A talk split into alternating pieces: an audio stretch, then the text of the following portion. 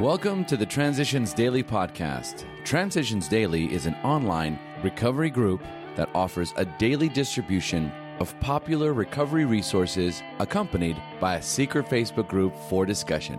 We hope you enjoy today's readings. This is Transitions Daily for January twenty-third, read by Craig M from Denny, Scotland. A A thoughts for the day. Tolerance.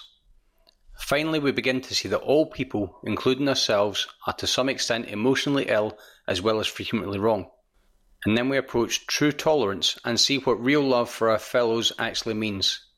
It will become more and more evident as we go forward that it is pointless to become angry or get hurt by people who, like us, are suffering from the pains of growing up.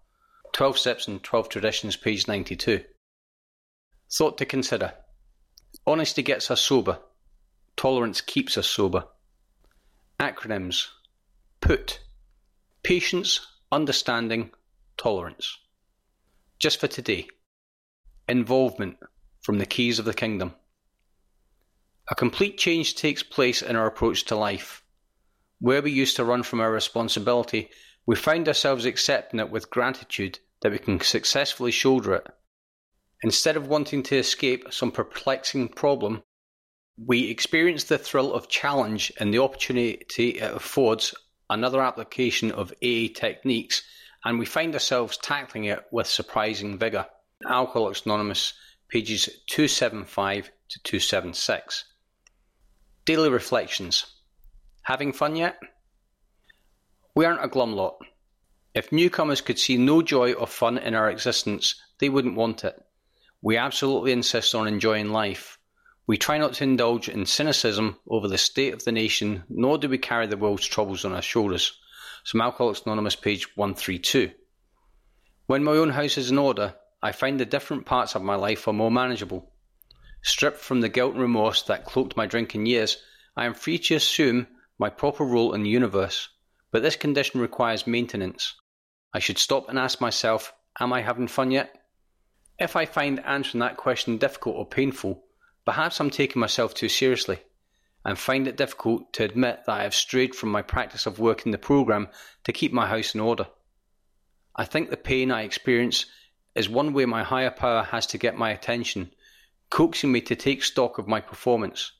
The slight time and effort it takes to work the program, spot check inventory, for example, or the making of amends, whatever is appropriate, are well worth the effort.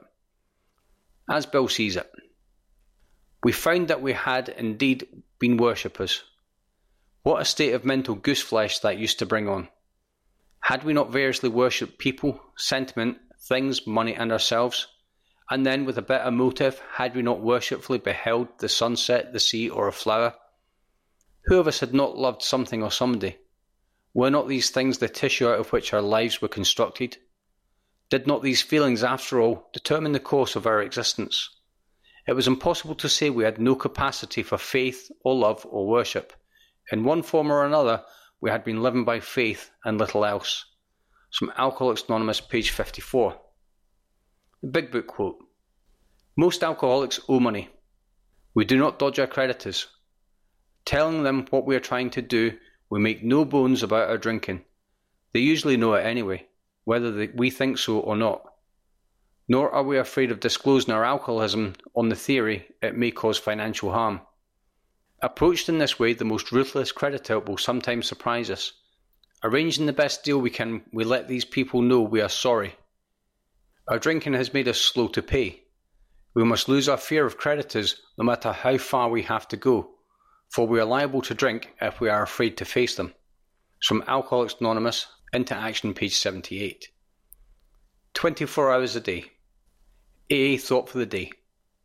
Alcoholics are people whose drinking got them into a blind alley. They haven't been able to learn anything from their drinking experiences. They're always making the same mistakes and suffering the same consequences over and over again. They refuse to admit they're alcoholic. They still think they can handle their stuff. They won't swallow their pride and admit they're different from ordinary drinkers. They won't face the fact that they must spend the rest of their lives without liquor. They can't visualise life without ever taking a drink. Am I out of this blind alley? Meditation for the day. I believe that God has all power. It is his to give and his to withhold, but he will not withhold it from the person who dwells near him, because then it passes insensibly from God to that person. It is breathed in by the person who lives in God's presence. I will learn to live in God's presence, and then I will have those things which I desire of him, strength, power, and joy. God's power is available to all who need it and are willing to accept it. Prayer for the day. I pray that I may get myself out of the way, so that God's power may flow in. I pray that I may surrender myself to that power. From Hazelden Foundation, P O Box one seven six, Center City, M N five five zero one two. This is Transitions Daily. My name is Craig, and I'm an alcoholic. We hope you enjoyed today's readings. You can also receive Transitions Daily via email and discuss today's readings in our secret Facebook group. So for more information, go to daily a a emails dot com today. Other than the twenty-four hours a day reading, unless otherwise specified, all quotes copyright Alcoholics Anonymous World Services, Incorporated, nineteen fifty-two, nineteen fifty-seven, nineteen sixty-seven, nineteen seventy-three, nineteen seventy-five, nineteen seventy-six, nineteen eighty, nineteen eighty-one, nineteen eighty-four, nineteen eighty-five, nineteen eighty-eight, nineteen ninety, or two thousand one.